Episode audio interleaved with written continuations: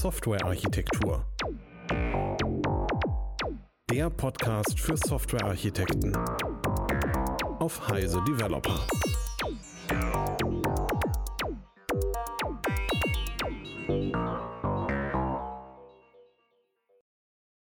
Hallo liebe Hörerinnen und Hörer, herzlich willkommen zu einer neuen Episode des Heise Developer Podcasts.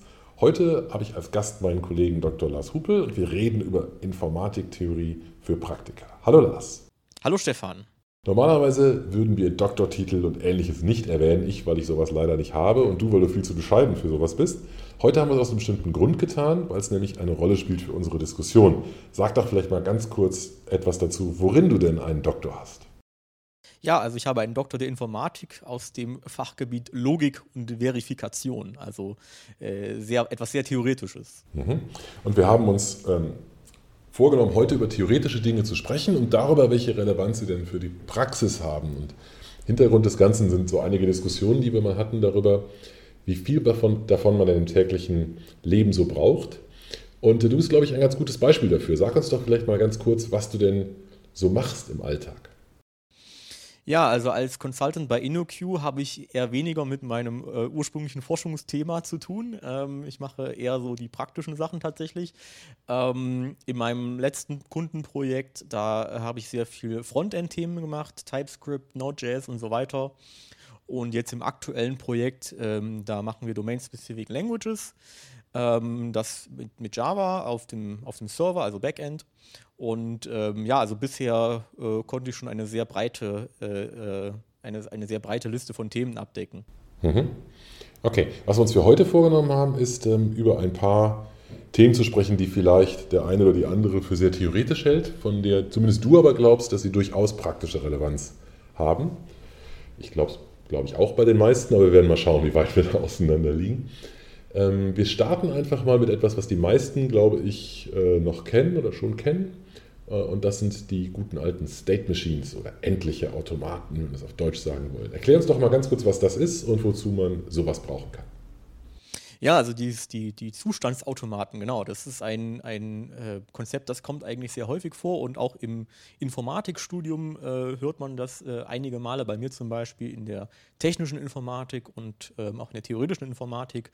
In der technischen Informatik kann ich mich noch erinnern, da hatten wir so eine, ein Fallbeispiel, da hatten wir eine Waschmaschine. Und äh, diese Waschmaschine hat bestimmte Zu Zustände gehabt, da hat man die halt, die war entweder ausgeschaltet oder sie war halt eingeschaltet, dann hat sie ein Programm gewählt und dann ist dieses Programm durchgelaufen und am Ende des Programms, da ist irgendwie das Schleudern und dann ist sie dann irgendwann fertig. Also wir haben irgendwie eine definierte Liste von Zuständen und das kann prinzipiell erstmal irgendein Prozess sein. Also das kann halt irgendwie ein realer Prozess sein oder irgendwas sehr Abstraktes. Ähm, und wir haben Zustände und diese Zustände haben Übergänge. Das heißt, in jedem Zustand, in dem ich mich befinde, habe ich die Wahl aus ein oder mehreren Übergängen und ein Übergang wird dann zum Beispiel durch ein Event getriggert. Ne? Also zum Beispiel bei der Waschmaschine, wenn ich auf den, äh, im Auszustand bin und ich drücke den Anschalter, dann gehe ich jetzt halt in den An-Zustand. Also ein, äh, eigentlich ein Allerweltskonzept, würde ich mal sagen. Mhm. Okay, ähm, ich glaube, die meisten Leute kennen es auch aus sehr, äh, aus, aus gesagt, abstrakteren, das meine ich gar nicht aus ähm, rein Informationssystem. Ne? Also das Beispiel, was du gewählt hast, war ja eines, wo es auch immer um Hardware geht, ne? wo man irgendwie sich vorstellen kann, man baut jetzt eine Steuerung für eine Waschmaschine. Ähm, ich kenne die ähnliche Beispiele zum Beispiel mit Aufzugssteuerung oder ähnlichem. Ne? Also da hat man immer so einen physischen Bezug. Tatsächlich passt das Ganze aber auch, wenn man was weiß ich, über den Bestellstatus spricht und sagt, eine Bestellung ist im Status eingegangen und dann ist sie im Status in Bearbeitung und im Status abgewickelt. Genau, oder wenn man in, im Jira-Board irgendwie den Prozess von Tickets modellieren will. Mhm. Okay, also ich glaube, so abstrakt ist das ähm, wahrscheinlich recht einsichtig und vermutlich haben viele Leute auch schon mal äh, das Ganze äh, äh visualisiert. Ja, das ist so, so, ein Statusdiagramm, so ein UML-State-Chart oder so, so ein typisches Werkzeug von Leuten, die halt gerne UML benutzen, um sowas darzustellen. Ähm, wie würdest du denn äh, so etwas, oder wie würde man so etwas umsetzen? Was würde es tatsächlich praktisch bedeuten, wenn man es in Code umsetzt? Ähm, das kommt ganz stark auf die Wahl der Programmiersprache an. Ähm, in Java könnte man zum Beispiel sehr einfach einen Enum wählen, um die Zustandsmenge zu modellieren. Ähm, das wäre ein Enum ist halt einfach ein Ding, was, was eine endliche Menge von Fällen hat. Ähm, wenn die Fälle vielleicht noch irgendeinen Parameter haben, zum Beispiel einen Counter oder irgendwas, ähm, ich habe irgendwo Münzen eingeworfen oder was auch immer und ich muss mitzählen, dann müsste ich halt vielleicht noch irgendwie dann noch ein, ein Klassen dafür wählen. Aber grundsätzlich, äh, je einfacher, desto besser. Ne? Also man muss da jetzt nicht irgendwie eine super Workflow-Engine was auch immer bauen, sondern manchmal reichen auch die einfachen Dinge, einfach mal ein Enum zu nehmen. Und dann hat man halt ähm, pro Zustand vielleicht eine Methode, die dann eben ähm, ein Event nimmt und dann den Folgezustand zurückgibt. Und dann kann man sich das sehr einfach irgendwie in der Schleife zum Beispiel zusammenbauen äh, und kann dann halt einfach von irgendwo die Events herbekommen und dann einfach immer den nächsten Zustand gehen.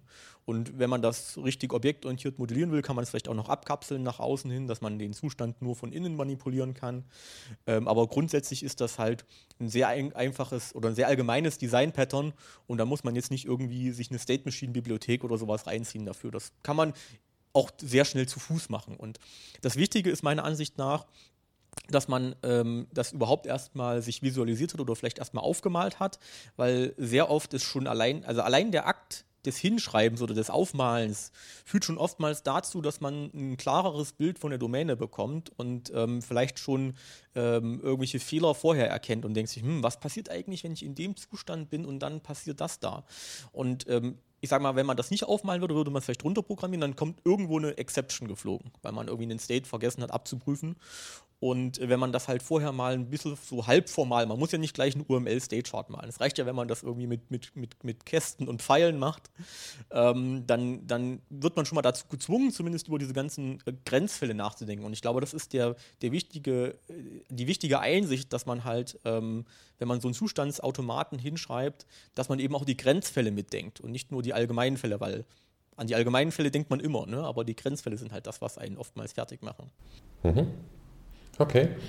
Ähm, ich würde das voll unterschreiben. Also gerade das, was du gesagt hast mit dem, ähm, man wird sich darüber klar, was man eigentlich hat. Ich würde vielleicht noch ergänzen, es ist auch ein tolles Mittel, um mit anderen Leuten darüber zu sprechen. Also das, ne, ich finde, so ein State Chart ist durchaus auch etwas, was ähm, Leute verstehen, die keinen besonders technischen Hintergrund haben. Also kommt sicherlich darauf an, wie ja. technisch das Ganze ist. Aber wenn man mit jemandem über, über seine oder ihre Fachdomäne spricht, und dann mit, mit Status und Statusübergängen irgendwie erklärt, was kann denn da passieren. Das ist eigentlich genau normalerweise die Sprache, die die, die, die Leute, die Fachexperten eben auch verstehen, um das Ganze zu machen.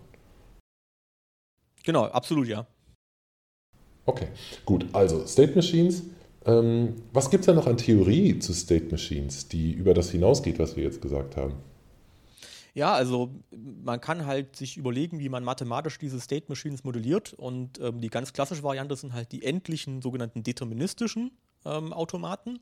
Deterministisch heißt, dass ich jederzeit mich nur in einem einzigen Zustand befinde.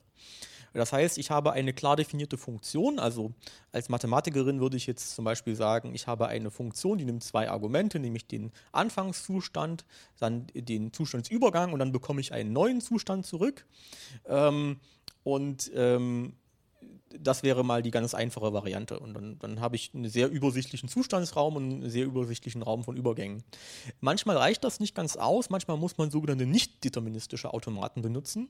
Bei denen ist es so, dass man sich gleichzeitig in mehreren Zuständen befinden kann. Ähm, das heißt, man läuft vielleicht irgendwie in diesem, in diesem Diagramm irgendwie an mehreren Stellen gleichzeitig umher und äh, dann kann es halt sein, dass man da irgendwie vielleicht ein Dead End kommt und da an der Stelle nicht weiterkommt.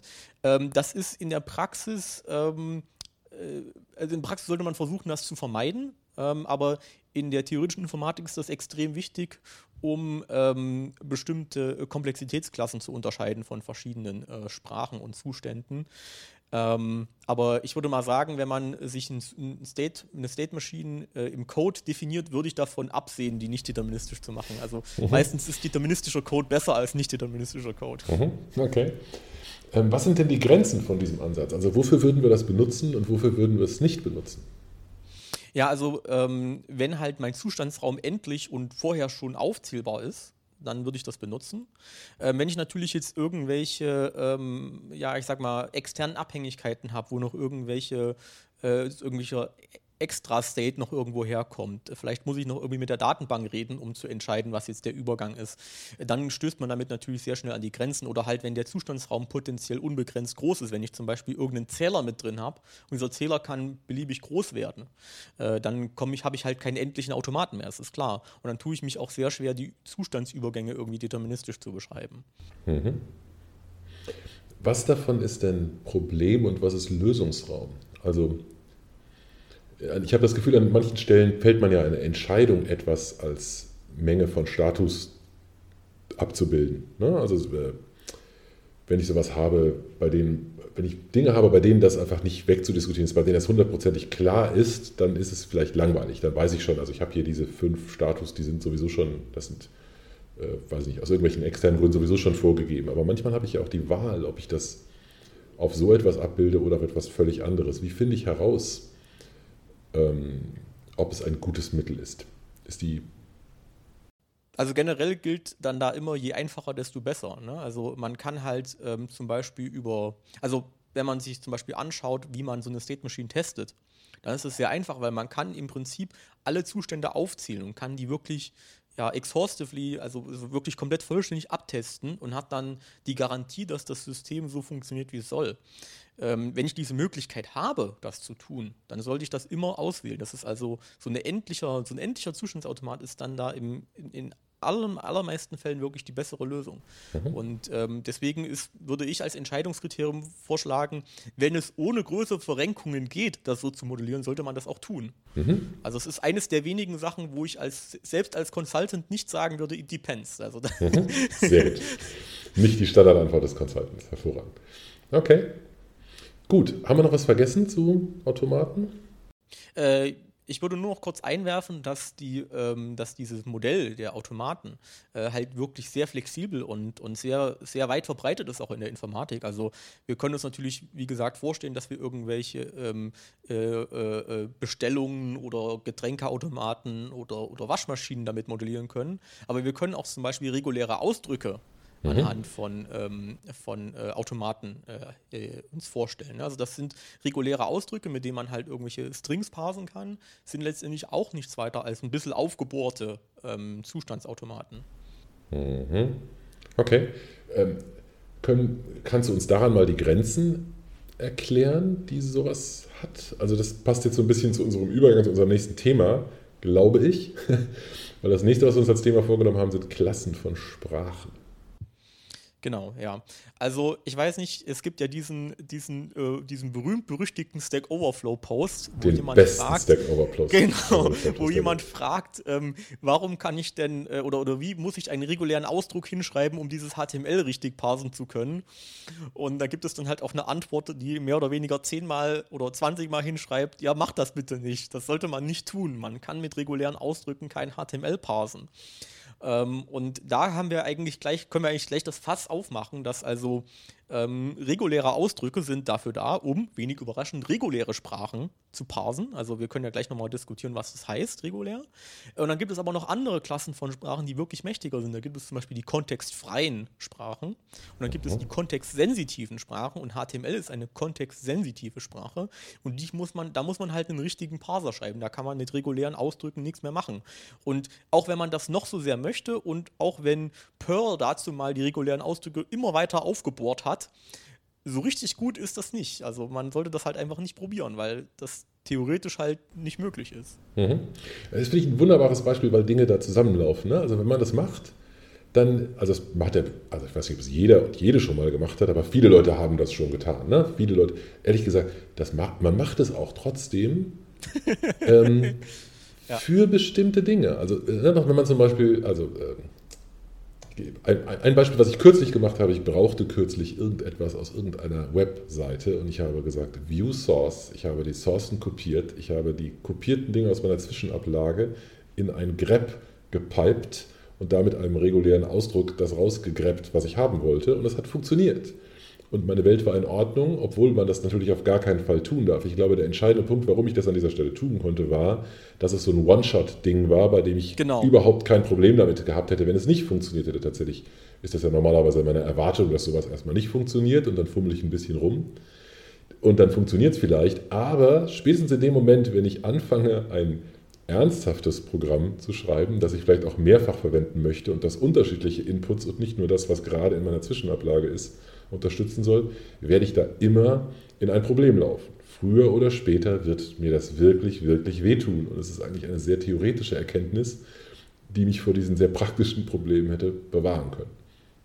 Genau, also das Problem ist halt, dass reguläre Ausdrücke in ihrer Reihenform, sage ich mal. Also ich, ich, blende jetzt mal diese ganzen Perl-Erweiterungen aus äh, mhm. und auch die Erweiterungen, die da andere Programmiersprachen machen.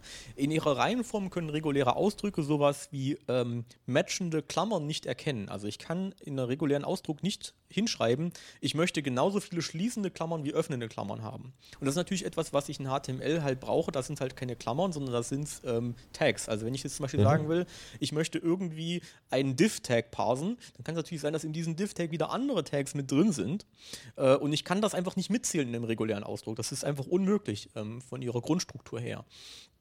Ähm, und das ist eben das, was HTML dann ähm, auszeichnet und halt auch so gut wie alle Programmiersprachen. Es gibt eigentlich, glaube ich, ich weiß gar nicht, ich glaube selbst Brainfuck ist nicht mehr regulär, weil man da diese eckigen Klammern hat. Aber also, so, also alle Programmiersprachen äh, de facto sind nicht regulär, ähm, kann ich also dann nicht mehr damit parsen, weil ich immer irgendwelche Konstrukte habe, die mir mit geschweiften Klammern oder mit runden Klammern oder sonst wie irgendeine Art von Scope äh, aufmachen.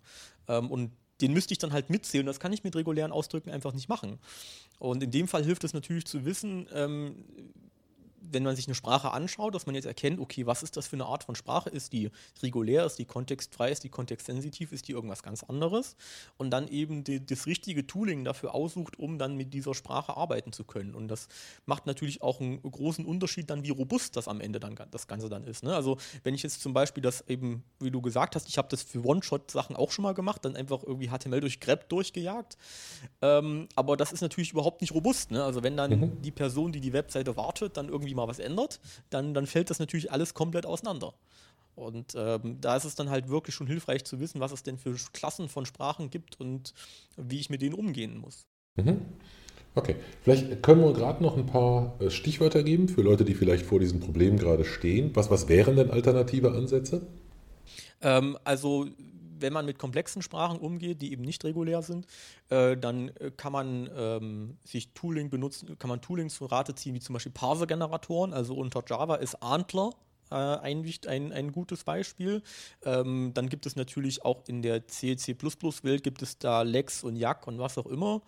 Ähm, äh, und ich weiß gar nicht mehr, das ist schon lange, ich glaube, da gibt es noch zahlreiche andere solche, solche Parser-Generatoren. Ähm, in der funktionalen Welt gibt es dann eher so die Parser-Kombinatoren, mit denen man das halt, da braucht es nicht mal einen extra Generierungsschritt.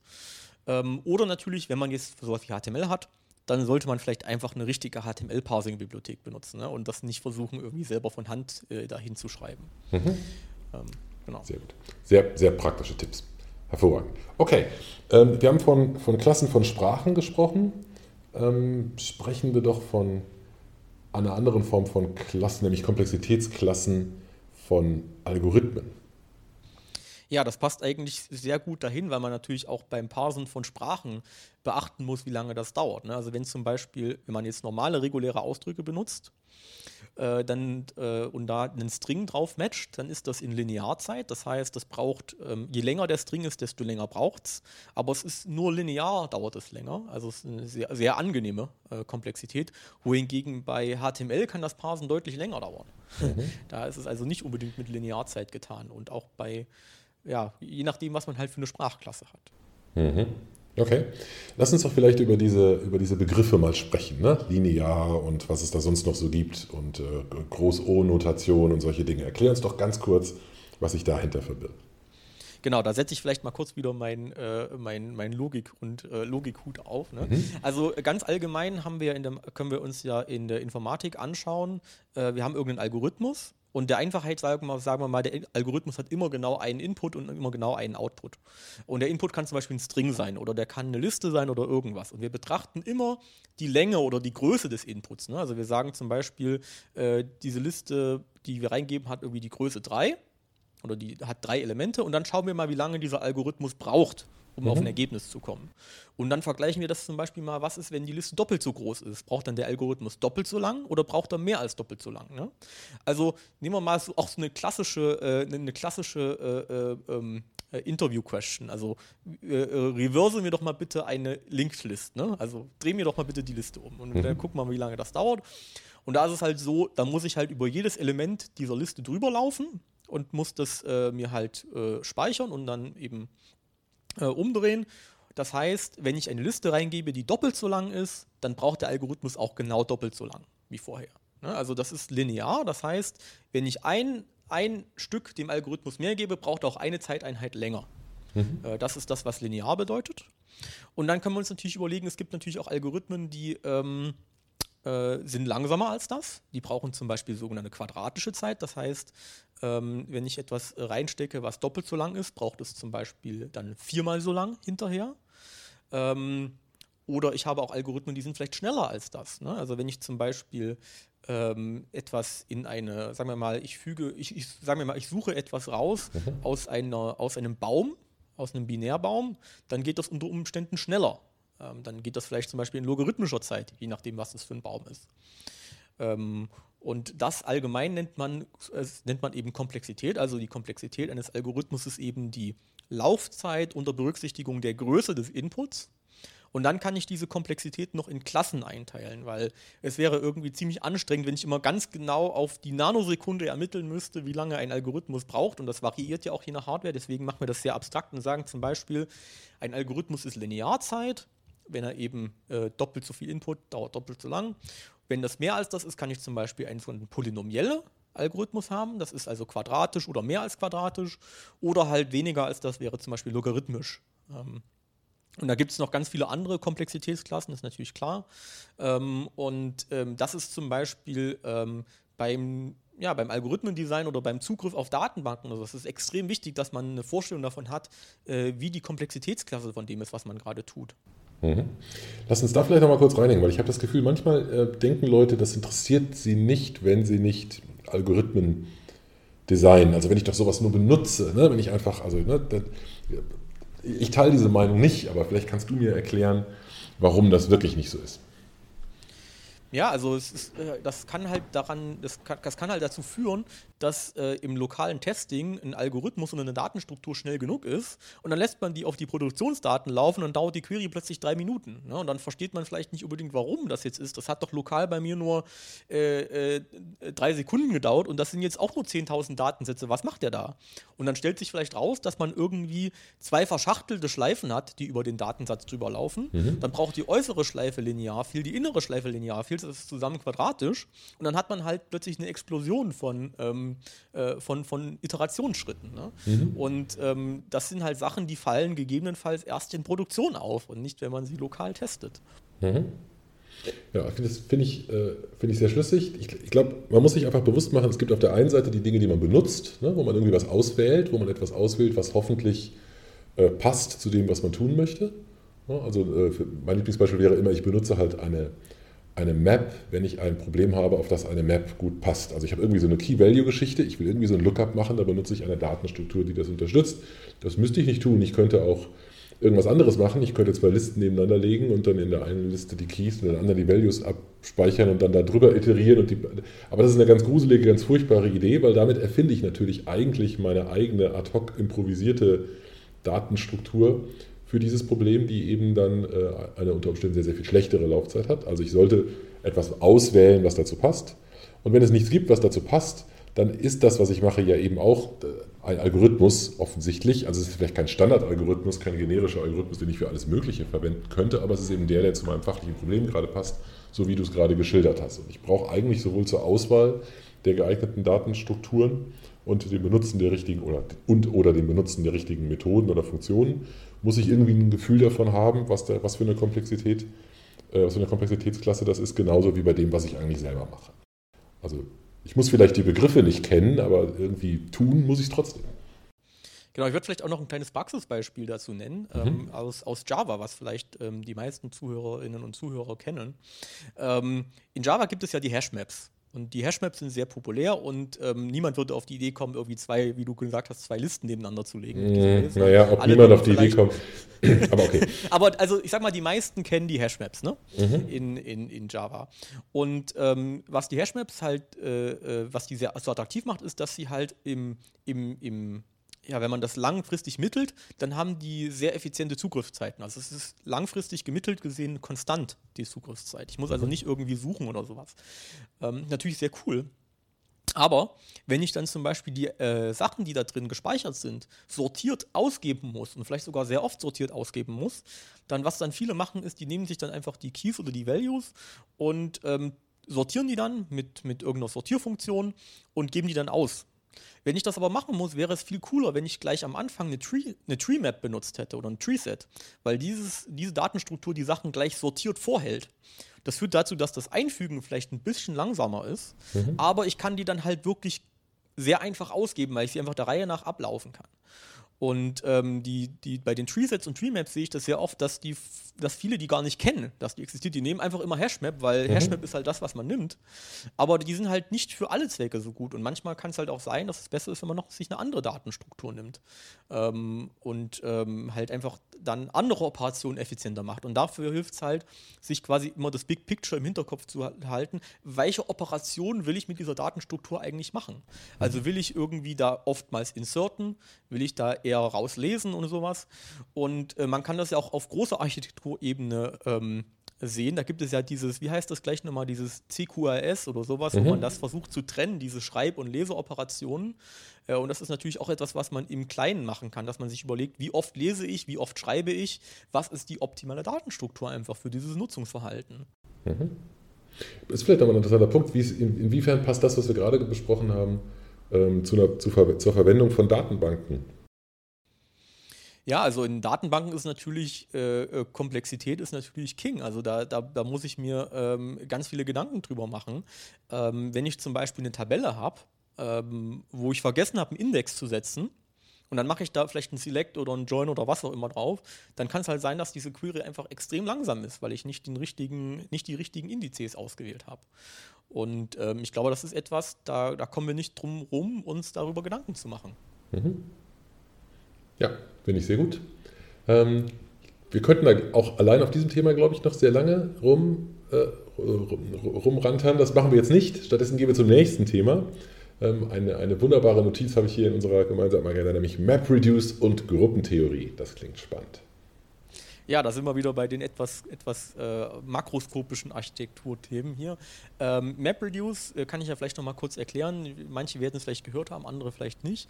Ähm, das ist ein Konzept, das ist eigentlich schon relativ alt. Ähm, also zumindest aus, aus IT-Zeitrechnung ist es relativ mhm. alt. Ähm, da redet man darüber, dass man irgendwie Daten hat, eine, eine, große Menge an Datensätzen und es ist, die sind einfach zu, sind einfach zu viele, um die auf einem einzigen Rechner ähm, abzuarbeiten. Das heißt, ich muss die aufteilen in verschiedene Geräte und ähm, das ist also dieser klassische Big Data-Ansatz. Und was ich dann mache, ist auf jeden Knoten bekomme ich eine Teilmenge dieser Daten, kann die dann verarbeiten und am Ende kann ich quasi über alle diese Knoten drüber laufen und kann das dann reduzieren zu einem einzigen Wert vielleicht oder zu einem, zu einem kleineren Datensatz. Ähm, das klassische Beispiel, und ich glaube, von Gesetzes wegen muss ich das einfach nennen, das ist das Word-Count-Beispiel. Mhm, Wenn man in einem gut. großen Text die Wörter zählen möchte, also wie oft wird ein Wort benutzt, dann kann man das mit MapReduce machen, indem man zum Beispiel äh, 10.000 Wörter, also das sind 10.000 Wörterabschnitte aufteilt, das dann an die verschiedenen Knoten schickt, die zählen das dann und dann wird am Ende die, die, das eine Gesamtsumme gebildet bildet. Äh, das wäre dann dieser Reduce-Schritt. Genau, und jetzt ist natürlich die Frage, wie kommt da jetzt die Gruppentheorie rein? Meine, meine erste Frage wäre, was zum Himmels will ist Gruppentheorie? Ja, also die Gruppentheorie, das ist, ähm, jetzt muss ich schon wieder meinen äh, ähm, Mathematikhut aufsetzen hier. Ähm, also die Gruppentheorie ist ein, ein Teilgebiet der, der sogenannten abstrakten Algebra. Und da beschäftigt man sich sehr allgemein, deswegen heißt es auch abstrakt, äh, mit verschiedenen äh, Rechenstrukturen, will ich mal sagen. Und was ist das? Das ist einfach irgendwie eine Menge von, von Dingen, das können zum Beispiel Zahlen sein und eine Menge von Operationen, das kann zum Beispiel Addition sein. Das ist also eine sehr einfache, äh, eine sehr einfache Gruppe. Ich kann mir die, die, die ganzen Zahlen angucken und kann da die Addition drauf machen. Und eine Gruppe zeichnet jetzt aus, sich jetzt aus dadurch, dass diese Operation ähm, sich sehr gutmütig verhält. Zum Beispiel x plus y ist gleich y plus x. Das mhm. ist das äh, Kommutativgesetz. Ähm, den Begriff werden vielleicht manche schon mal gehört haben. Also heißt, man kann die Operanden vertauschen und es kommt noch das gleiche raus. Ähm, und es stellt sich jetzt raus, dass diese, ja, ich sag mal, diese arithmetischen Sachen, die man ja aus dem FF kennt, also wenn man x plus y sieht, denkt man, ah, das ist das gleiche wie y plus x, ne? Also das sind Sachen, die, die kennt man einfach, dass es eben für ganz, ganz viele andere Dinge auch äh, anwendbar ist. Ähm, und es ist sogar ein, ein Grundpfeiler von dieser Map-Reduce-Technik, weil wenn man parallel programmiert, dann kann man nicht mehr vorhersagen, wer als erstes fertig ist. Mhm. Das kann also sein, dass meine Teilergebnisse in unterschiedlicher Reihenfolge bei mir ankommen. Und dann muss ich vielleicht, ähm, muss ich vielleicht ähm, damit klarkommen, dass sich die Reihenfolge sich plötzlich ändert. Und dann brauche ich halt etwas, was äh, man in der Mathematik eine sogenannte Abelsche Gruppe nennt. Also eine Abelsche Gruppe ist eben eine Gruppe, bei der man diese Sachen umtauschen kann von der Reihenfolge her. Ähm, und es ist jetzt natürlich nicht zwingend notwendig, dass man jetzt diese gesamte Hierarchie von Gruppen, Abelschen Gruppen, Halbgruppen, wie auch immer, irgendwie jetzt durchdeklinieren kann, aber dass man zumindest schon mal äh, gehört hat, was diese ganzen Gesetze gehen, also zum Beispiel Kommutativgesetz, äh, und dann dementsprechend äh, den Algorithmus oder die, die Aufteilung designen kann und sagen kann, okay, es kann halt sein, hier kommen zwei Sachen in unterschiedlicher Reihenfolge, ich muss damit trotzdem umgehen können und es muss auch das gleiche sein, wie wenn ich es halt andersrum habe. Ähm, und äh, das kann man dann natürlich auch sehr schön testen und auch sehr schön als Test hinschreiben. Also was, was ist denn, wenn ich diese zwei Datenpakete an, in einer anderen Reihenfolge verarbeite? Was kommt dann immer noch das gleiche raus? Mhm. Okay. Das Ganze erinnert mich, wahrscheinlich nicht durch Zufall, an die ganze CRDT-Diskussion. Ähm, passt das da rein? Ist das Sollen wir das auch ja, absolut, ansprechen? absolut, genau. Also CRDT sollten wir vielleicht noch erklären, ja. oder? Also äh, CRDT sind sogenannte äh, Conflict-Free Replicated Data Types. Also das sind ähm, Datenstrukturen, die man auf verschiedenen Knoten ähm, halten kann und die man immer wieder mergen kann, auch wenn sie divergieren. Also ich kann zum Beispiel eine, ein, ein, äh, eine Map haben und kann in diese Map äh, Dinge einfügen und ich kann auf einem anderen Knoten andere Dinge einfügen und dann kann ich das immer wieder zusammen mergen. Und das ist natürlich, wenn wir uns äh, Distributed Applications anschauen, ähm, also angenommen, ich habe zum Beispiel ähm, eine, eine App auf meinem Telefon, da ist, sind jetzt irgendwie To-Do-Listen drin und dann habe ich vielleicht noch ein anderes Gerät und dann synken die vielleicht mal nicht weil ich zum Beispiel offline bin oder sowas. Und dann mache ich aber zwei verschiedene Änderungen und wäre es halt sehr cool, wenn ich diese Sachen mergen kann. Und auch da haben wir es mit Kommutativität zu tun. Auch da spielt, sollte es keine Rolle spielen, in welcher Reihenfolge wir das mergen. Es sollte immer am Ende die gleiche To-Do-Liste rauskommen. Wäre wie blöd, wenn jetzt da To-Do-Items irgendwie verloren gehen würden, zum Beispiel. Ja, und, und was, welche Rolle genau spielt jetzt so ein CRDT, so ein Data Type? Ja, das ist eigentlich ein Beispiel für ähm, eine ja, für eine praktisch nutzbare Datenstruktur, die von, ja, ich sag mal, die inspiriert ist von Gruppentheorie. Also wo man gesagt hat, okay, es wäre eigentlich ganz cool, wenn einen Datentypen hätten, der diese und diese Eigenschaften hat, diese und diese mathematischen Eigenschaften. Äh, und wenn er diese mathematischen Eigenschaften aufweist, dann können wir damit ganz, ganz coole Programmiertechniken erlauben. Zum mhm. Beispiel haben wir plötzlich Offline-Fähigkeit. Mhm. Weil, wenn wir offline sind, ist es egal, denn das nächste Mal, wenn wir online sind, können wir einfach mergen und es ist einfach okay. Mhm. Genau, ich finde das ein schönes Beispiel für etwas, ähm, wo, man, äh, wo man ganz gut sehen kann, dass man das dass man nicht unbedingt im letzten Detail und in letzter Tiefe diese Dinge komplett durchdrungen und verstanden haben muss. Das ist gar nicht nötig. Also, wenn man wenn es gerade studiert, selbstverständlich. Wenn man gerade sein, sein, seine Bachelor- oder Masterarbeit oder Doktorarbeit darüber schreibt, natürlich auch. Aber in der praktischen Arbeit hilft es manchmal schon einfach, die, ähm, zu wissen, dass es das Ganze gibt, zu wissen, dass es dort Dinge gibt, die das umsetzen, Dinge, die ein solides wissenschaftliches Fundament haben und die einem dann dabei helfen, ein ganz konkretes, praktisches Problem zu lösen. Das, was du gerade gesagt hast, wäre ja genau so ein Beispiel. Ne? Ich habe irgendwie eine, was weiß ich, ich habe eine Datenbank, die, äh, die ähm, die, die, das Mergen an mich delegiert. Ja, die Datenbank sagt, ich weiß nicht, was hier richtig ist, ich weiß nur, dass hier was ist und hier was ist und das ist nicht das gleiche. Jetzt bitte implementiere mir eine Merge-Funktion, die aus diesen Dingen eines macht. Das ist alles andere als ein triviales Problem, was jeder weiß, der schon mal versucht hat, so, so ein Problem wie das Replikationsproblem, was du gerade geschildert hast, zu lösen. Also diese unterschiedlich, diese auseinandergelaufenen Inhalte von zwei Systemen irgendwie wieder zusammenzufummeln das ist nicht so einfach. Und wenn man dazu etwas hat, was einem das schon abnimmt, ist das einfach eine sehr nützliche Sache. Also, wenn man jetzt weiß, da gibt es diese Dinge, da gibt es irgendwo so ein CRDT, da gibt es eine Bibliothek, die kann man verwenden und da benutzt man das einfach, ist das einfach außerordentlich hilfreich. Genau, ich muss aber dazu nicht wissen, wie der Beweis funktioniert. Ganz genau. Also ich glaube, ich glaube, die Leute, die so Mathematikvorlesungen durchlitten haben, Informatikstudien, die erinnern sich vielleicht, dass so Beweise oftmals so Lückenfüller waren. Ne? Da hat man irgendwie so einen Satz und dann, äh, dann hat, hat, äh, hat man in den Hausaufgaben gekriegt, ja, beweisen Sie doch mal bitte diesen Satz. Ne? Und dann hat man eigentlich gar nicht verstanden, warum muss ich das jetzt mhm. beweisen? Das ist doch, ist doch schon bewiesen. Ne? Mhm. Und ähm, ein Stück weit würde ich da mitgehen. Ne? Also wer jetzt nicht gerade selbst eine akademische Karriere einschlagen will, muss vielleicht nicht unbedingt wissen, wie man Kommutativität von CADTs beweist. Ne? Mhm. Aber es ist vielleicht trotzdem wichtig zu wissen, dass es die gibt und dass sie eben kommutativ sind und was wir damit eben dann anfangen können, wenn sie kommutativ sind. Mhm. Völlig einverstanden. Okay, wir machen hier echt eine kleine Tour de, Fond, Tour de Force und gehen direkt weiter zum Thema Graphentheorie. Ja, auch ein sehr schönes Thema. was, was, worum geht es da? Geht es darum, welche Graphendatenbank wir äh, auswählen sollten? Oder?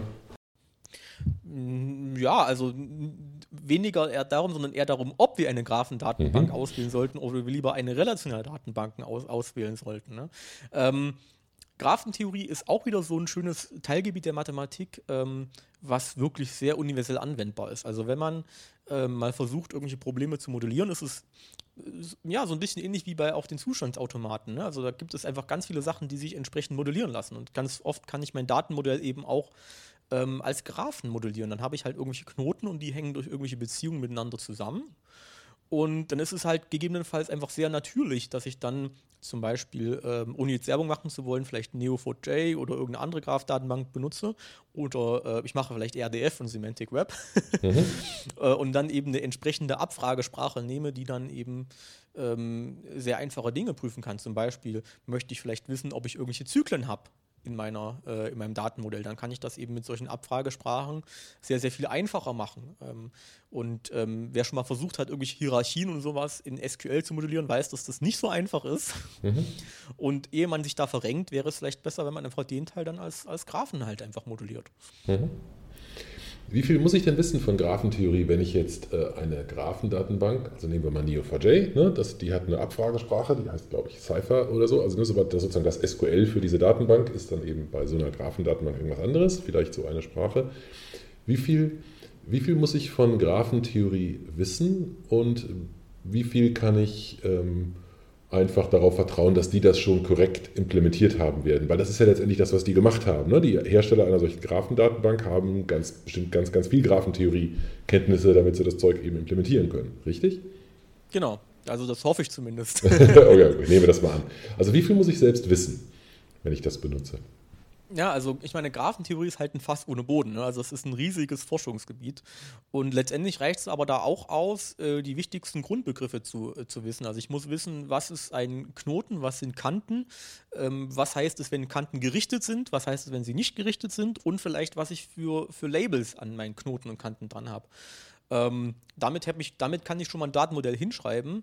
Es wird natürlich dann schwieriger, wenn ich versuchen will, irgendwelche Analysen auf diesen Graphen zu machen. Dann kann es natürlich sein, dass ich mir Graphalgorithmen mal äh, zu Gemüte führen muss. Also zum Beispiel äh, will ich vielleicht prüfen, wie gesagt, ob da Zyklen drin sind. Und für mhm. das Zyklenchecking gibt es ganz viele verschiedene Algorithmen. Die haben alle verschiedene Charakteristika und je nachdem, was ich für einen Anwendungsfall habe, muss ich halt den benutzen.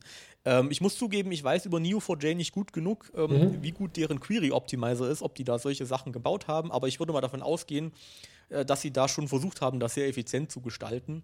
Es kann aber halt trotzdem sein, vorkommen, dadurch, dass Graph-Datenbanken halt einfach nicht so weit verbreitet sind wie relationale Datenbanken, dass ich manchmal halt schon auch selber Hand anlegen muss und vielleicht da mal eins, zwei Algorithmen schreiben muss. Mhm.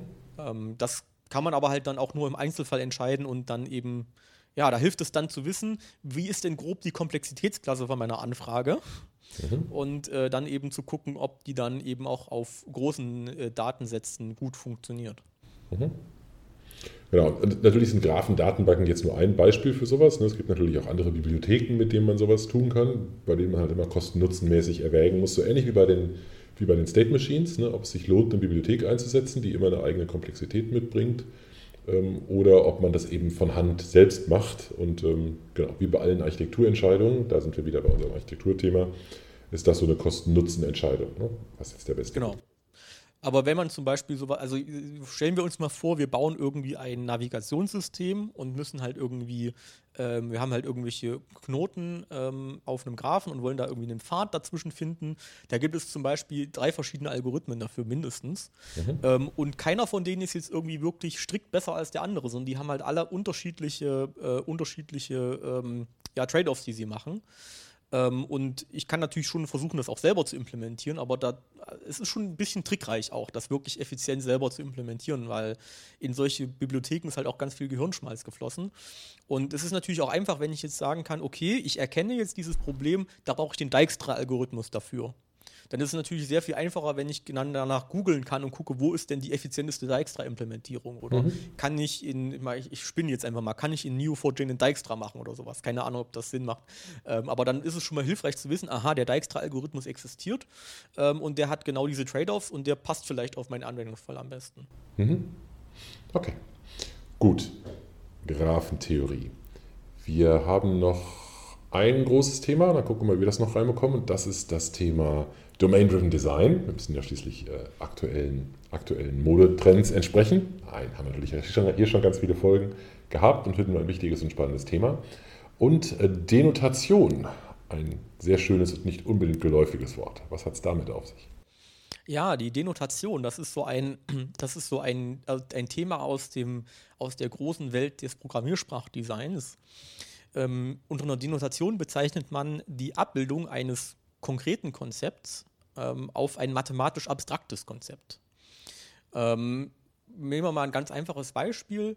Ähm, wir modellieren irgendwie einen Online-Shop und ähm, wollen vielleicht irgendwelche ähm, äh, ja, Rabatte oder, oder sonst irgendwie. Also wir wollen halt irgendwelche Arithmetik auf Zahlen machen, also irgendwie auf irgendwelchen Line-Items in der Order und wir wollen vielleicht irgendwie noch Mehrwertsteuer oder sowas haben. Ähm, dann haben wir das vielleicht alles schön modelliert. Und dann wollen wir halt wissen, was jetzt nun genau die Bedeutung davon ist, weil unterschiedliche Systeme können ja vielleicht andere Aspekte betrachten. Zum Beispiel ist es für das Shipping völlig unerheblich, ob dann Couponcode mit drin ist oder nicht. Ne? Mhm. Aber es wäre zum Beispiel schon gut, wenn das, wenn das Payment-System und die Buchhaltung sich einig drüber sind, was ein Coupon bedeutet. Weil die beiden, äh, die haben zwar andere Abläufe, aber es wäre halt schon gut, wenn buchhalterisch das zusammenpasst. Ähm, und die Denotation davon kann man sich also überlegen. Wir, wir, wir mappen jetzt diese äh, konkreten Konzepte, wie zum Beispiel Coupon, auf irgendeine mathematische Bedeutung, ähm, die wir dann mehr oder weniger formal hinschreiben. Äh, und da würde zum Beispiel das sein, minus 15 Prozent oder minus 15 Euro oder solche Geschichten. Ähm, und dass man dann halt wirklich sich im Klaren darüber ist, was passiert denn, wenn ich minus 15 Euro rechnen will, aber ich habe gar keine 15 Euro. Ähm, und dass man das quasi ein für alle Mal hinschreibt. Das wäre jetzt so ein sehr, sehr fachlich DDD-spezifisches ähm, ähm, Beispiel. Ähm, Im Allgemeinen bei Programmiersprachen heißt Denotation, dass man sich anschaut, welche Ausdrücke man hat in der Programmiersprache. Zum Beispiel, wenn ich eine Zuweisung mache, x gleich 3, was bedeutet das auf der mathematischen Ebene? Ne? Also ich kann mir das überlegen, was bedeutet das auf der Maschinenebene? Da habe ich irgendein Register, äh, irgendwo habe ich, das X steht vielleicht in einem Speicherregister drin oder was, und dann schiebe ich die Bits, die zu 3 entsprechen, in dieses Register rein. Aber auf mathematischer Ebene kann ich mir auch anschauen, was es denn bedeutet, ähm, wenn ich das halt nicht ausführe, also wenn ich das quasi abstrakt beschreibe. Und ähm, jetzt kann man sich natürlich die Frage stellen, wofür ist das gut? Ähm, das liegt einfach daran, dass man dann halt einen sehr schönen Abgleich machen kann. Ist das, was ich wirklich implementiert habe letztendlich, auch das, was ich mir gedacht habe äh, am Anfang? Also implementiere ich jetzt wirklich die korrekte Logik? Hält sich meine, meine Fachlichkeit an die ursprüngliche mathematische Spezifikation? Jetzt hast du mich irgendwo abgehängt auf dem Weg. Ich muss noch mal schauen, ob ich das noch irgendwie für mich wieder zusammenbekomme. Also was du gesagt hast, ist, ähm, man äh, spezifiziert Dinge, ähm, man spezifiziert sie etwas formaler, man versucht eine, man versucht sozusagen das Implizite irgendwie explizit zu machen und klar zu sagen, was das ist. Klingt aber irgendwie wie etwas Selbstverständliches. Das tue ich doch irgendwie immer. Ähm, also was genau ist der Unterschied? Nehmen wir, mal, nehmen wir nochmal das Coupon-Beispiel von gerade. Ja, also ich habe ein, hab eine Coupon-Logik, ähm, äh, die ich normalerweise in, meinem, in meiner Java-Anwendung implementieren würde, indem ich irgendwelche, was ich habe irgendwo eine Klasse Coupon und ähm, ich habe irgendwo meine, meine Bestellung und dann habe ich irgendwie in der Bestellung oder in der Order habe ich irgendwie ein Apply Voucher oder Apply Coupon oder wie immer das dann heißt und da geht so ein Ding rein und dann passiert irgendwas. Was ist jetzt anders, wenn ich, äh, das Denotational oder mit Denotation mache.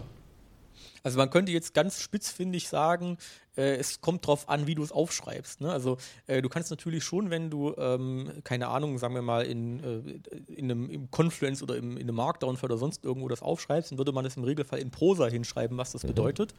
Und dann, wenn man jetzt die reine Lehre von DDD macht, vielleicht macht man das als Microservices, äh, dann sind das alles Bounded Contexts und das, die Finanzbuchhaltung implementiert es dann halt irgendwie auf Basis die, dieses Textes irgendwie und dann kommt der Payment Provider her und implementiert es vielleicht irgendwie anders. Äh, und dann hat man halt einfach die, das Problem, dass es auseinanderlaufen kann. Äh, mhm. Obwohl man eigentlich das Gleiche meint, hat aber eine andere Fachlichkeit und dann läuft das plötzlich äh, irgendwie auseinander. Und ähm, wenn man das halt versucht, möglichst stringent formal hinzuschreiben, dann hat man halt, dann gibt es da einfach keine Diskussion mehr. Dann ist es halt wirklich absolut klar, was gemeint ist. Das heißt, ist Denotation die Idee, dass ich eine Sprache oder eine, eine äh, ist Algebra das richtige Wort, dass ich eine Algebra erfinde oder definiere, um zu sagen, was ich da eigentlich tue und die dann überall konsistent verwende? Ja, kann man schon so sagen, genau. Also, um vielleicht mal noch ein bisschen ein, ein komplexeres Beispiel zu machen, ähm, aus dem, wieder aus den Programmiersprachen her. Ähm, wenn ich ein Java-Programm kompiliere oder wenn ich erstmal ein Java-Programm schreibe, dann schaue ich mir irgendwelchen Source-Text an oder ich, ich, gucke mir die Sourcen an und ich schreibe die Sourcen und dann habe ich eine Vorstellung davon, was passieren soll. Mhm. Dann kompiliere ich das, dann kommt Bytecode raus. Von dem Bytecode hoffen wir einfach, dass der das gleiche macht wie das, was ich mir gedacht habe.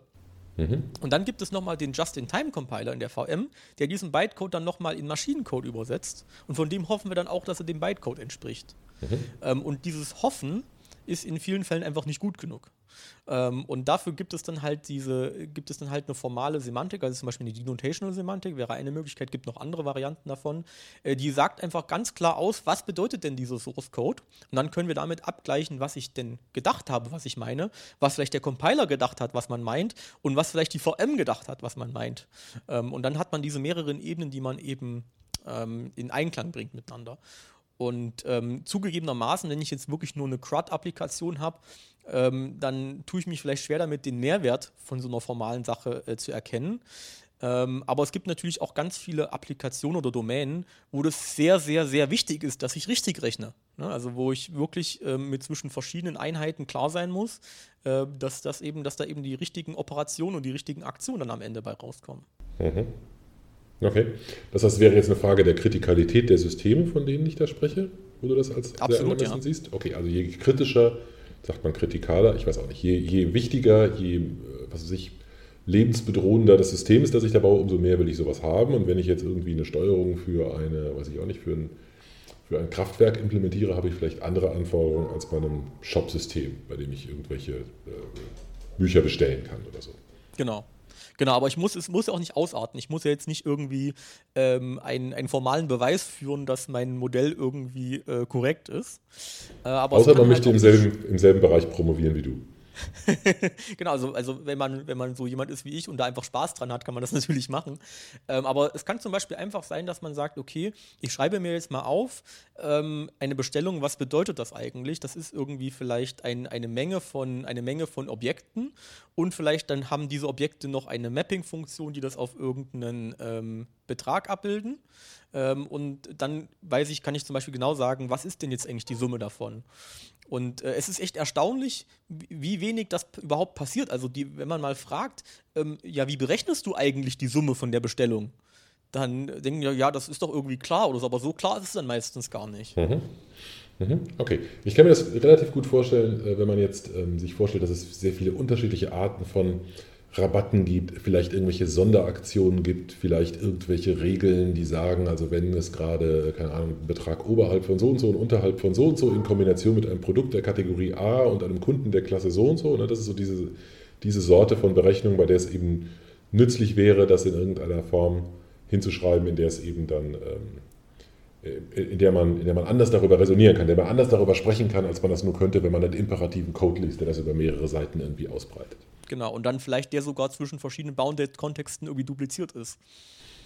Ja, ich glaube, ich glaube fast, das ist eine orthogonale Diskussion. Ne? Ob man das zwischen verschiedenen Bounded Contexts, Bounded Contexts teilen würde oder nicht, finde ich, find ich auch nochmal eine, eine spannende Diskussion. Hat ja auch wieder Auswirkungen, ist ja auch wieder ein Architektur-Trade-off, den man in die eine oder andere Richtung macht. Ähm, ich glaube, selbst wenn das in einem Bounded Kontext bleibt, kann das ja schon absolut sinnvoll sein, das zu tun.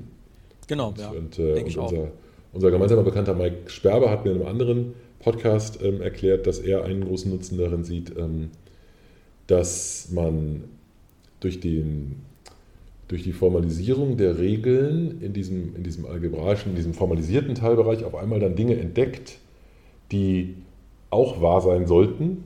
Und wenn man sie dann wieder zurück überträgt in die Praxis, entdeckt man manchmal Konzepte, derer man sich gar nicht bewusst war. Man stellt fest, ach guck mal, das geht auch. Ja, ist ja richtig, dass das geht. Beziehungsweise, wenn man feststellt, dass es nicht richtig ist, dass, das geht, dann hat man möglicherweise irgendwo einen Fehler entdeckt, auf den man vorher nicht gekommen wäre.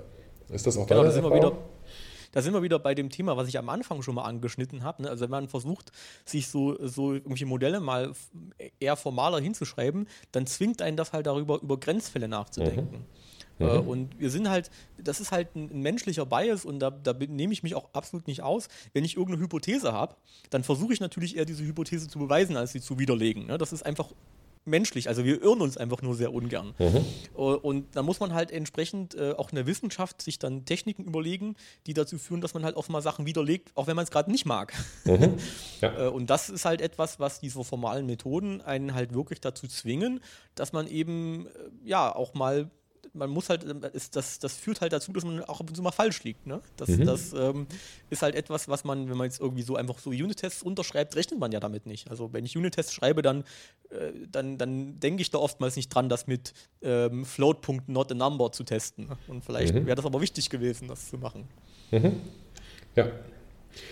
Ähm, ein Stichwort, das wir uns noch notiert hatten, war, dass wir SQL mal als Beispiel diskutieren könnten für eine, für eine algebraische DSL. Finde ich eine wunderbare Zwischenüberschrift. SQL als algebraisch definierte DSL. Was hast du damit gemeint? Ja, also ähm, wer eine Datenbankvorlesung gehört hat, der äh, oder die kennt vielleicht den Begriff äh, relationaler Algebra äh, mhm. oder Tupelkalkül. Mhm. ähm, und äh, das sagt im Prinzip nichts anderes aus, dass wir unsere Tabellen in unserer Datenbank vorstellen können als, als große Mengen von irgendwelchen Tupeln, also äh, quasi als irgendwelche Relationen. Und dann können wir uns überlegen, was wir abstrakt für Operationen auf diesen Tabellen oder auf diesen Relationen machen können. Ähm, und SQL ist einfach eine, eine Sprache, die mit dieser, mit dieser Logik im Hintergrund einfach designt worden ist. Ich kann also für jedes Keyword in SQL sehr genau sagen, was die mathematische Bedeutung davon ist, wenn wir nicht über Tabellen im Speicher reden, sondern wenn wir über Mengen in unserem Kopf reden. Mhm. Ähm, und da würden wir im Prinzip sagen, die Denotation von diesen SQL-Tabellen, das sind halt irgendwelche abstrakten Mengen. Und dann können wir zum Beispiel sagen, ein Join, das macht halt genau das. Also da habe ich halt irgendwie so einen Operator, der dann eben diese Sachen miteinander verwurstelt. Äh, und es kann mir völlig egal sein, ob das ein Oracle so implementiert oder ein Postgres anders und ein, keine Ahnung, MySQL noch anders. Ich weiß halt abstrakt, wenn ich das hinschreibe, dann gibt es genau diese mathematische Bedeutung. Und ähm, lassen wir jetzt mal diese ganzen vendor-spezifischen Erweiterungen aus im Prinzip sind diese Queries auch alle extrem portabel, weil ich mich eben äh, an das mathematische Modell ketten kann. Und ich kann auch zum Beispiel sagen, ähm, wenn ich jetzt zwei Queries anschaue und die vielleicht, oder ich habe zum Beispiel die eine Query refactored ähm, oder ich habe irgendwas hinzugefügt, dann kann ich sehr genau sagen, ob die zum Beispiel gleich zueinander sind, ähm, auch wenn sie verschieden aussehen. Ähm, einfach weil ich mir das mathematische Modell dahinter anschauen kann und da muss ich nicht mal die konkreten Daten kennen. Dann kann ich sagen, okay, mathematisch gesehen sind diese zwei Dinge halt einfach identisch. Egal, ob das Oracle ist oder MySQL oder Postgres. Und mit identisch, also der Grund, warum du das sagst, ist, weil du argumentierst, dass, ich, dass du in beiden Fällen die konkrete SQL Query, die vielleicht irgendwie eine leicht andere Syntax hat oder vielleicht eine andere Reihenfolge oder irgendwie anders, ne, andere Namen benutzt für irgendwelche, äh, für irgendwelche Elemente, ähm, könntest du die beide oder du würdest die beide trotzdem in denselben Raum transformieren, wenn du darüber nachdenkst, was das eigentlich bedeutet. Also dein abstraktes Bild dieser beiden Queries ist sozusagen identisch. Ist es das, was du genau. gesagt genau. hast? Okay. Ja, kann ich, kann ich nachvollziehen. Hast du, äh, gibt es da irgendwie, äh, also gibt es ein, ein, Beispiel für diese, für diese Eigenschaften, Be Beispieloperatoren, Mappings von irgendwelchen SQL-Keywords auf Mengenoperationen, die du hier siehst? Ähm, naja, der einfachste wäre zum Beispiel Union-Operator. Ne? Also wenn ich zwei, ähm, zwei SQL-Queries schreibe und dann ein Union dazwischen schreibe, mhm. besser gesagt ein Union All, dann kann ich halt einfach die zwei Mengen nehmen und sie hintereinander hängen und einfach die, die Vereinigungsmenge bilden. Das ist mhm. natürlich eine sehr einfache Geschichte. Ähm, Oder wenn ich ein Where benutze, dann ist das einfach ein Filter, der einfach Sachen aus dieser Menge rausfiltert. Ähm, mhm. würden die, würde man in der Mathematik eine sogenannte Mengenkomprehension nennen. Also dass man einfach äh, Dinge, also man sagt für alle x aus irgendwas, so das gilt das und das. Ne? Also das wäre halt einfach ein Filter. Ähm, und da kann ich zum Beispiel auch überlegen, ähm, wenn ich jetzt einen Filter habe, also ein Where, wo ein OR drin steht, dann kann ich das halt auch mit einem Union All ausdrücken, weil dann könnte mhm. ich auch das oder, mhm. oder umgekehrt, ich könnte halt ein Union All auch oftmals zu einem einzigen Where miteinander verbinden. Ähm, das sind halt so Operationen, ähm, das wäre dann zum Beispiel ein sogenanntes Distributivitätsgesetz, dass ich also irgendwie die Klammerung ändern kann. Ähm, mhm. Und das mhm. sind halt einfach allgemeine Gesetze, da ist wieder so ein bisschen Gruppentheorie dabei, logischerweise. Mhm. und ähm, die kann ich halt dafür nutzen. Einerseits, um meine Queries einfacher verständlich zu machen.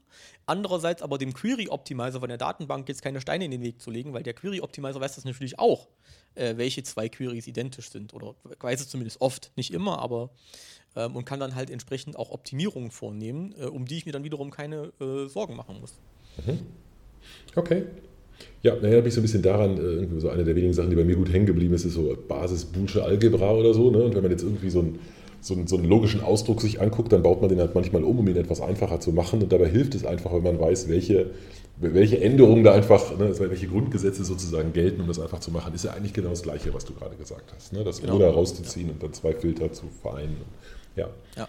Okay. Unser, unser gemeinsamer Freund, der Hillel Wayne, mhm. ist auch ein großer Freund von so bullischen Tabellen, wo man einfach, wenn man jetzt ähm, äh, zum Beispiel, man hat vier Flags von irgendwas, also vier Flags, die irgendeine Aktion beeinflussen. Und wenn man nicht genau weiß, was rauskommt, dann macht man halt einfach mal die Tabelle. Und dann macht man halt alle vier Flags, exhaust, äh, also exhaustively listet man die alle auf, alle, also alle zwei hoch vier Möglichkeiten. Mhm. Und dann ist oftmals auch schon wieder klar, was gemeint ist. Ne? Mhm. Ja. Und das ist eine sehr einfache Technik, äh, die aber wiederum dazu führt, dass man halt Fehler oftmals erkennen kann. Ja, sehr schön.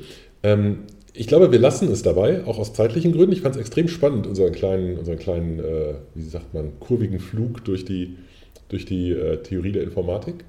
Ähm, vielleicht ähm, eine, bisschen, eine etwas schwierige Frage. Normalerweise frage ich am Ende immer, ähm, was kannst du denn für Ressourcen noch empfehlen? Ähm, vielleicht müssen wir sie umformulieren und sagen, was, welche Ressourcen jenseits eines Informatikstudiums könntest du noch empfehlen? Ja, also ähm, Wikipedia ist tatsächlich sehr oft sehr gut in so äh, mathematischen Themen. Ähm, solange man der Versuchung widerstehen kann, da in die riesigen Detail- und Beweisberge sich äh, reinwühlen zu wollen, mhm. dafür sollte man dann doch lieber irgendwelche Bücher benutzen. Ähm, generell ist es, glaube ich, eine gute Idee, wenn man irgendwie Interesse hat an irgendeinem Thema, halt einfach zu schauen, ähm, ob Unis das benutzen als Lehrbuch oder ob es überhaupt ein, ein, Uni-Lehrbuch ist. Ähm, die erfordern meistens ein bisschen Einfuchsen, dass man am Anfang irgendwie ein bisschen klarkommt mit der Notation und sowas. Aber dann bauen die eigentlich immer sehr schön Schritt für Schritt aufeinander auf. Und ein Trick, den, man, den ich empfehlen könnte, wäre, wenn man irgendwie zum Beispiel sich für mal, wir interessieren uns für Gruppentheorie oder sowas, dann kann man mal googeln für nach Group Theory for Computer Scientists. Das ist so ein, das ist so ein, so ein Running Gag auch bei uns in der, in, in, in der Uni gewesen, wenn man so wie, wenn man, wenn man den, den Informatik-Studis äh, äh, Analysis beibringen will, da kann man die nicht in die Mathe-Vorlesung schicken, das verstehen die alle nicht. Also schickt man sie in die Vorlesung Analysis für Informatiker, weil das ist dann so ein bisschen äh, runtergewässert und dann verstehen die das auch. Ne? Das soll jetzt aber gar nicht despektierlich gemeint sein, weil wir hatten das Thema ja schon. Ich muss nicht unbedingt die Beweise verstehen können, um das anwenden zu können. Das heißt, das ist ähm, völlig akzeptabel, wenn man dann halt da äh, solche äh, Lehrbücher halt auch sich anschaut oder halt mal so auf, auf Wikipedia, ohne jetzt in die Beweise reingehen zu müssen. Ne? Also wäre meiner Ansicht nach, also wer da, wer da Interesse dran hat, kann das gerne tun, aber es steht aus meiner Sicht kein, kein Zwang dahinter. Ein, ein Buchthema, sage ich mal, was natürlich sehr oft beackert wird, sind Algorithmen und Datenstrukturen. Da gibt es ganz, ganz viele Standardwerke auch, die auch teilweise Java äh, benutzen. Die haben in der Schule eins benutzt, das hat noch Pascal benutzt als Syntax. Mhm. Das war der Sedgwick. Das ist also, so, so, heißt der Autor, das ist so ein Standardwerk. Ja mit, mit, Pascal habe ich auch programmieren gelernt. Wir sind beide ungefähr gleich alt, insofern ist das Ja, ja. Auf, auf, jeden Fall, ja. Mhm. Ähm, genau, aber das ist halt auch zum, ist ein sehr reichhaltiges Thema, wo man zahlreiche Bücher dazu findet. Mhm. Alles klar. Gut, Lars, vielen Dank für deine Zeit. Hat sehr viel Spaß gemacht. Vielen Dank an die Hörerinnen und Hörer fürs Zuhören. Und ähm, wir packen ganz viel in die Show Notes ähm, an Links auf diverse Dinge, über die wir zwischendurch gesprochen haben. Und wir hoffen, ähm, ich hoffe, alle hatten genauso viel Spaß wie ich. Danke dir, Lars. Ja, danke auch. Ich hatte auch sehr viel Spaß. Bis dann. Ciao. Tschüss.